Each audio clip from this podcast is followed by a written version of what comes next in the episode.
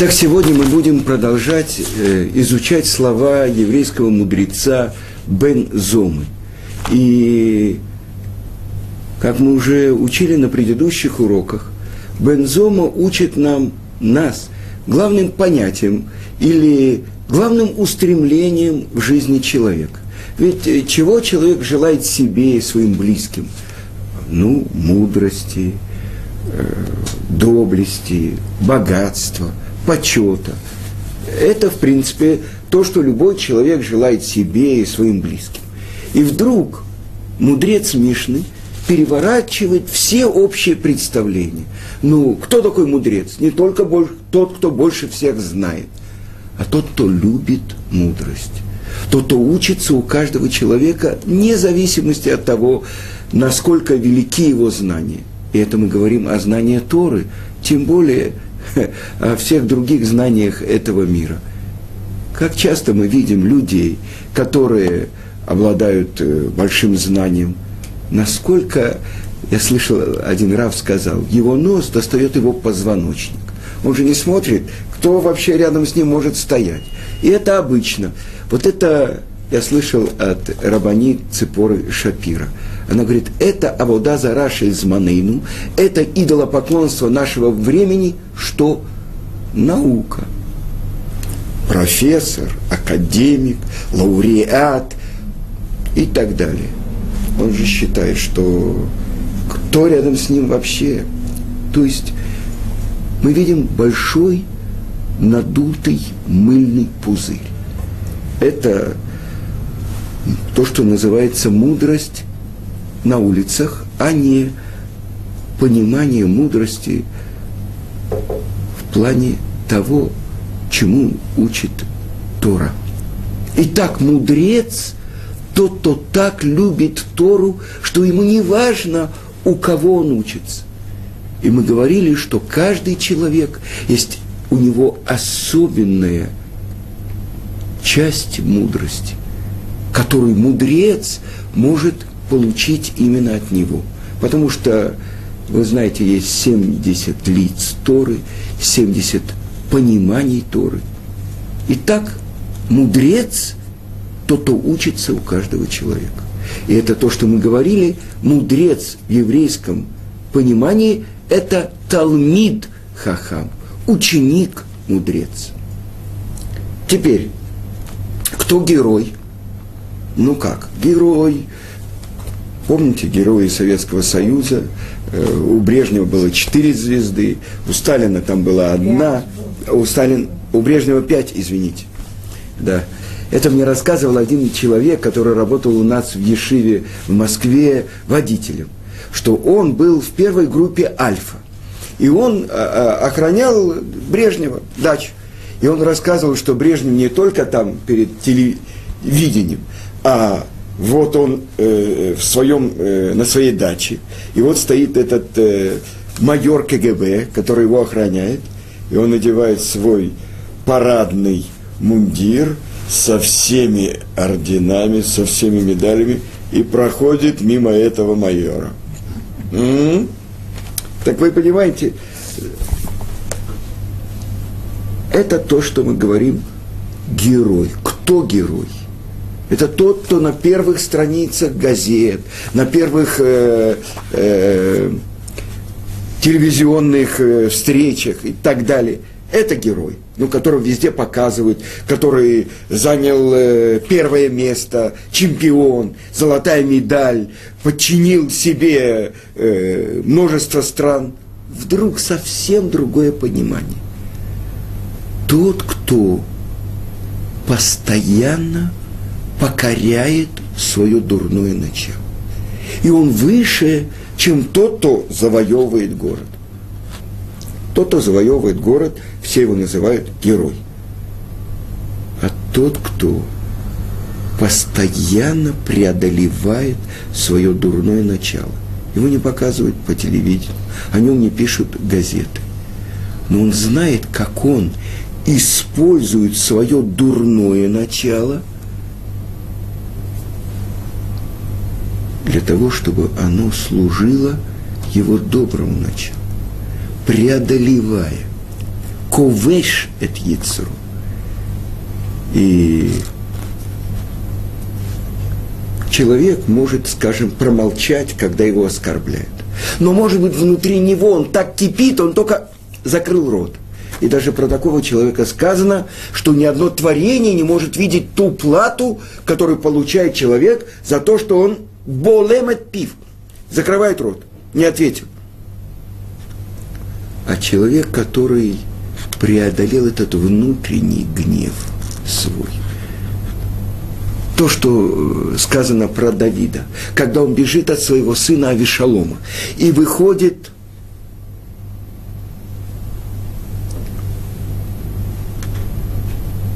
я не могу сейчас э, точно сказать имя, это про дедушка Мурдыхай. Напомнишь имя? О, э, как? Ши, э, Ши, Шими Бенгер. О, и начинает его проклинать длинным проклятием. И говорят вы на начальнике Давида, давайте ему, давай мы убьем этого пса. Что он отвечает?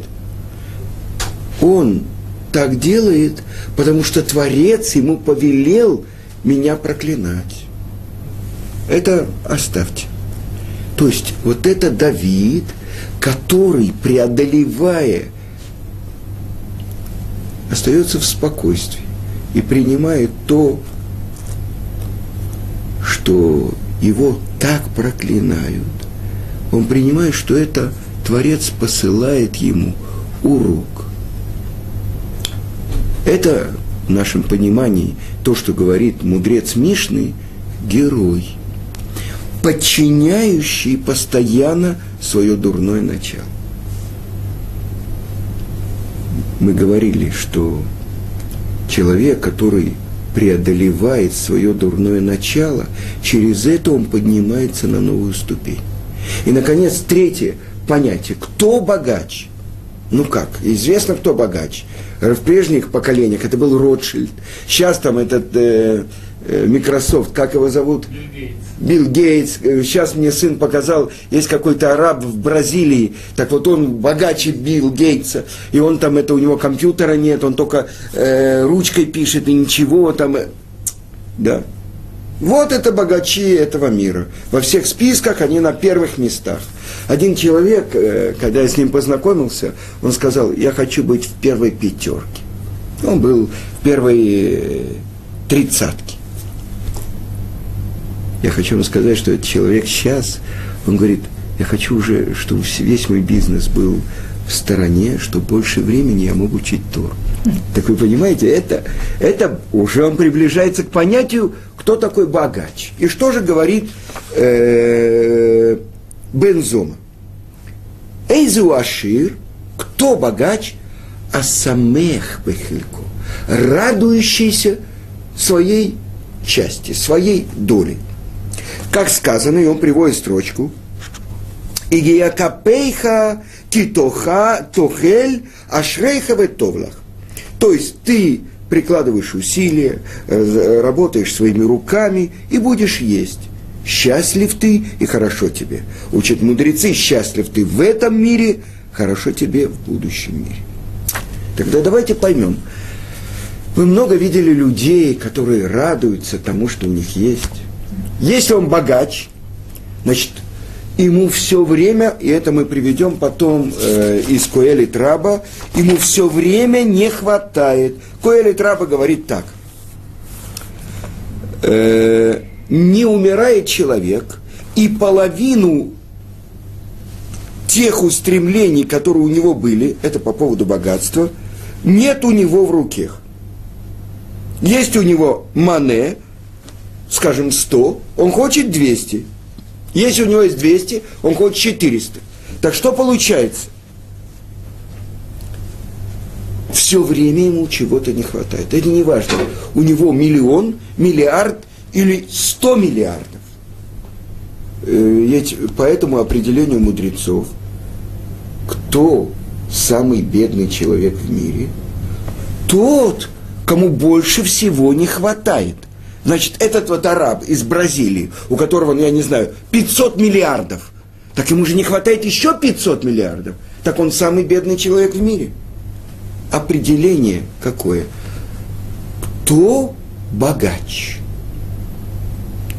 Раши говорит, тот-то радуется тому, что у него есть, если у него много или мало, он радуется этому. И когда я готовил урок, я подумал, в Торе у нас есть прямой пример тому, кто радуется или недоволен тем, что у него есть. И это то, что когда посылает Якова Вину подарки своему брату Исаву, Исав вначале отказывается и говорит, что он говорит? Есть у меня много. Продолжает уговаривать его Яков и говорит, брат, у меня есть все. Так разница между много и все.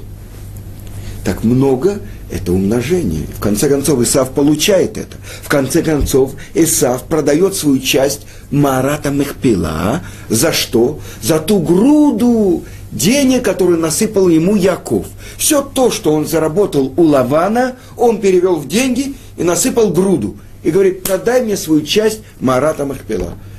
Исав э, идет советоваться с, э, по-моему, с Ишмаэлем или нет, так с Навайотом, он советуется что? Они ему говорят, ну что там будущий мир? Где там, что там будет? Что получишь, что не получишь? А сейчас посмотри, ты сейчас можешь все это взять. И он ему продает свою часть. У меня есть много. Много, значит, ты хочешь еще чего-то. Теперь, что говорит Яков? Если коль есть у меня все, то есть, что мне необходимо. Вы понимаете разницу между представлением о том, кто богач, тот, у кого есть много всего. Сказано, тот, кто увеличивает имущество, увеличивает заботы. И давайте посмотрим на другие страсти человека.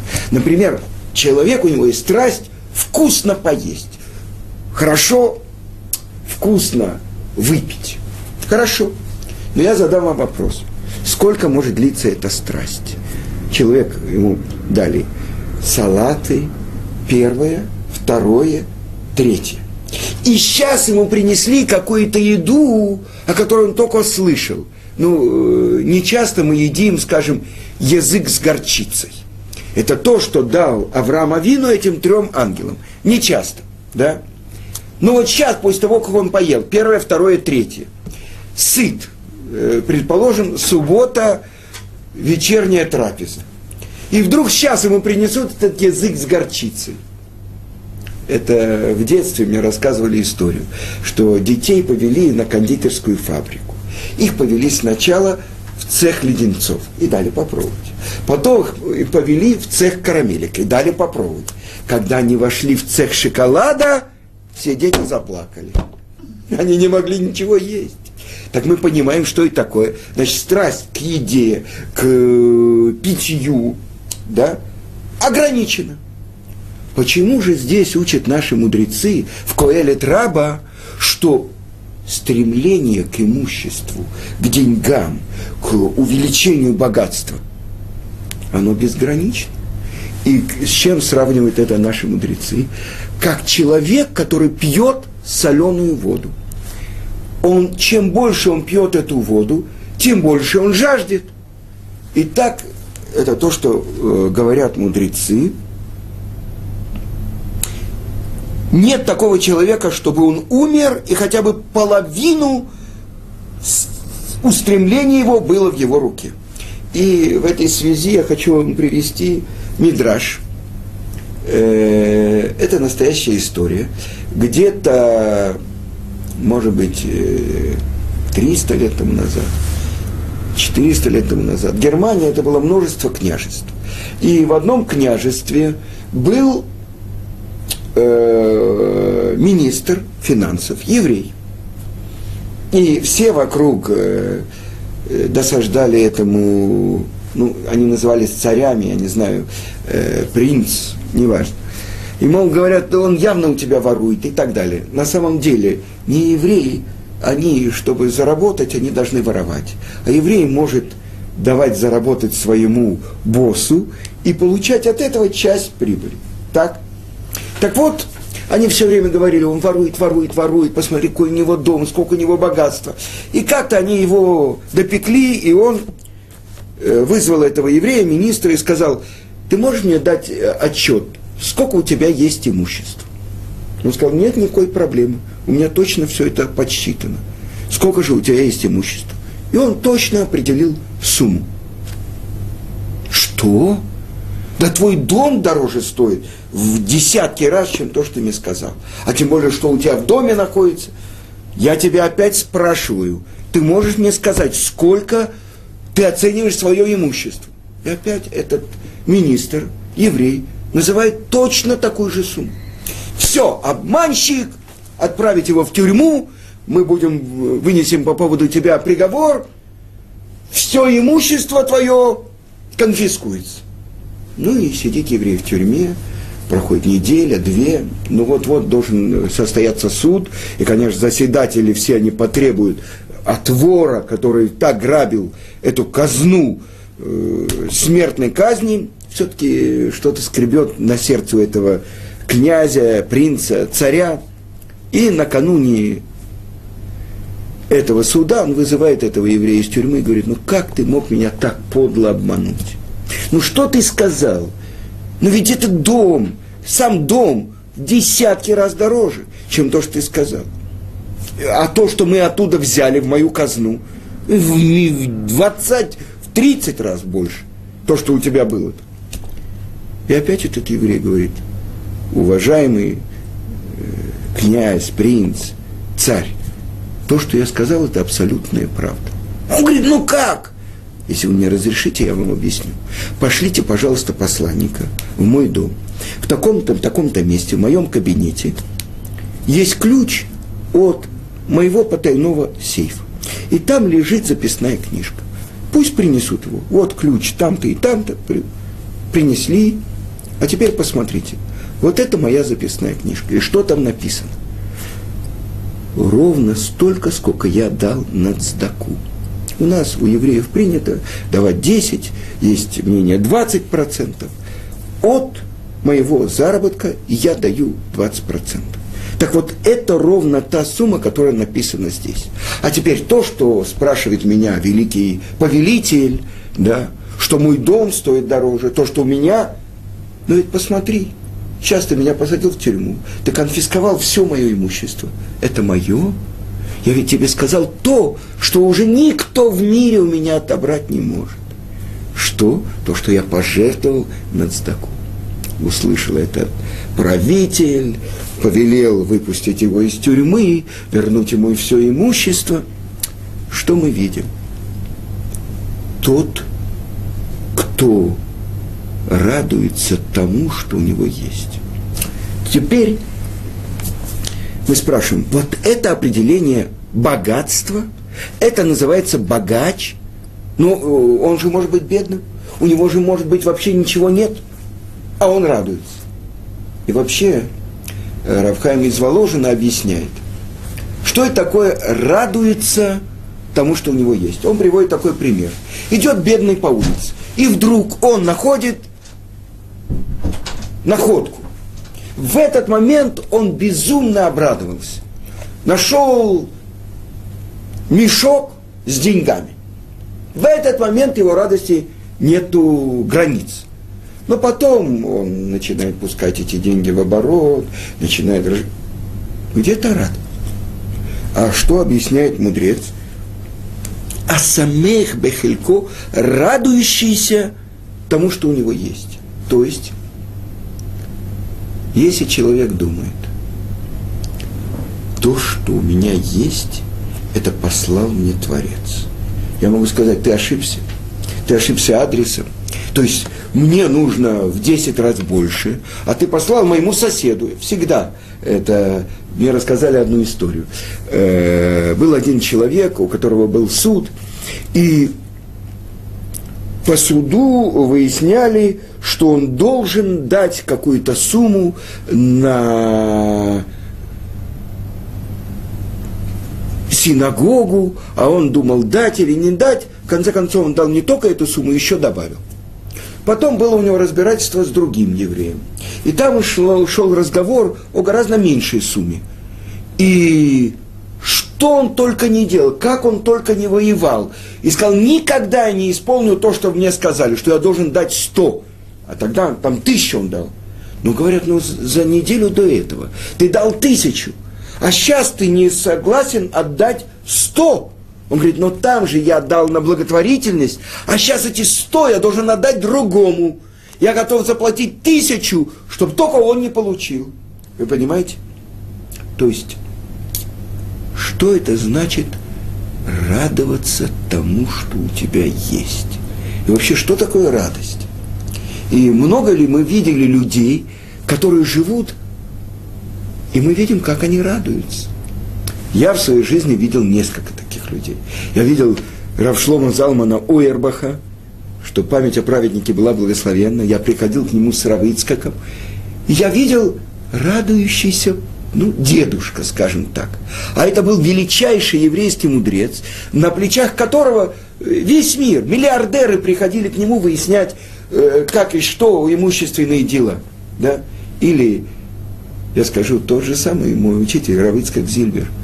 То есть э, почему-то, когда он видел каждого еврея, он так радовался, как если бы он встретил, ну я не знаю, 20 лет не видел своего близкого друга. И вдруг так каждый еврей, который к нему приходит, ой, здрасте, ой, проходите, ой, садитесь, ну, сейчас будем учить. Что такое? Почему он так радуется?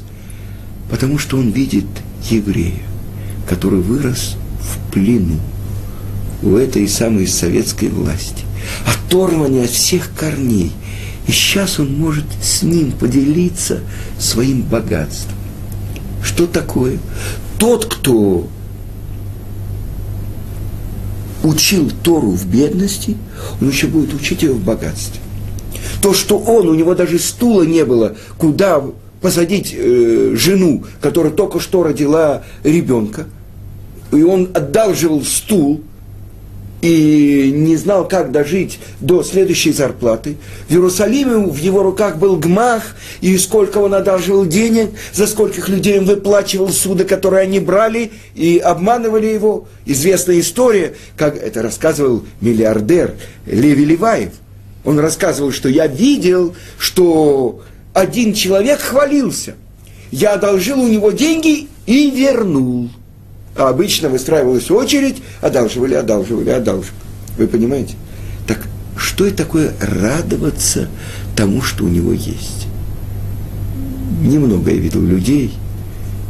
Например, я знаю большого еврейского мудреца – как-то я пришел к нему, чтобы написать письмо по поводу русских евреев, которые э, Равыцкак тоже составил. И вот он пришел, сказал, приходи ко мне в 12 часов ночи. И он пришел усталый. И он говорит, у меня сегодня было шесть уроков, и один тяжелее другого. Ну давай сядем и будем писать.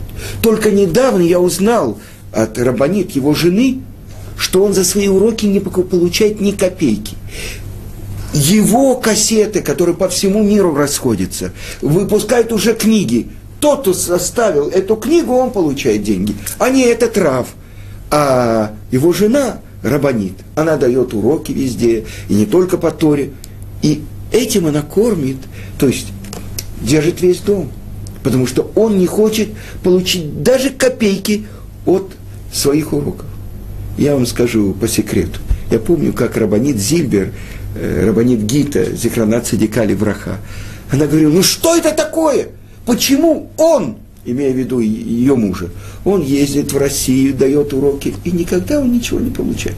А вот эти, я преподавал в Ешиве Турат Хаим 15 лет, и мне не только билет оплачивали, но и зарплату. Вы понимаете? Кто я по сравнению э, с нашим учителем Равицка Камзилю? А он не брал, потому что он не хотел получать ничего за свою Тору.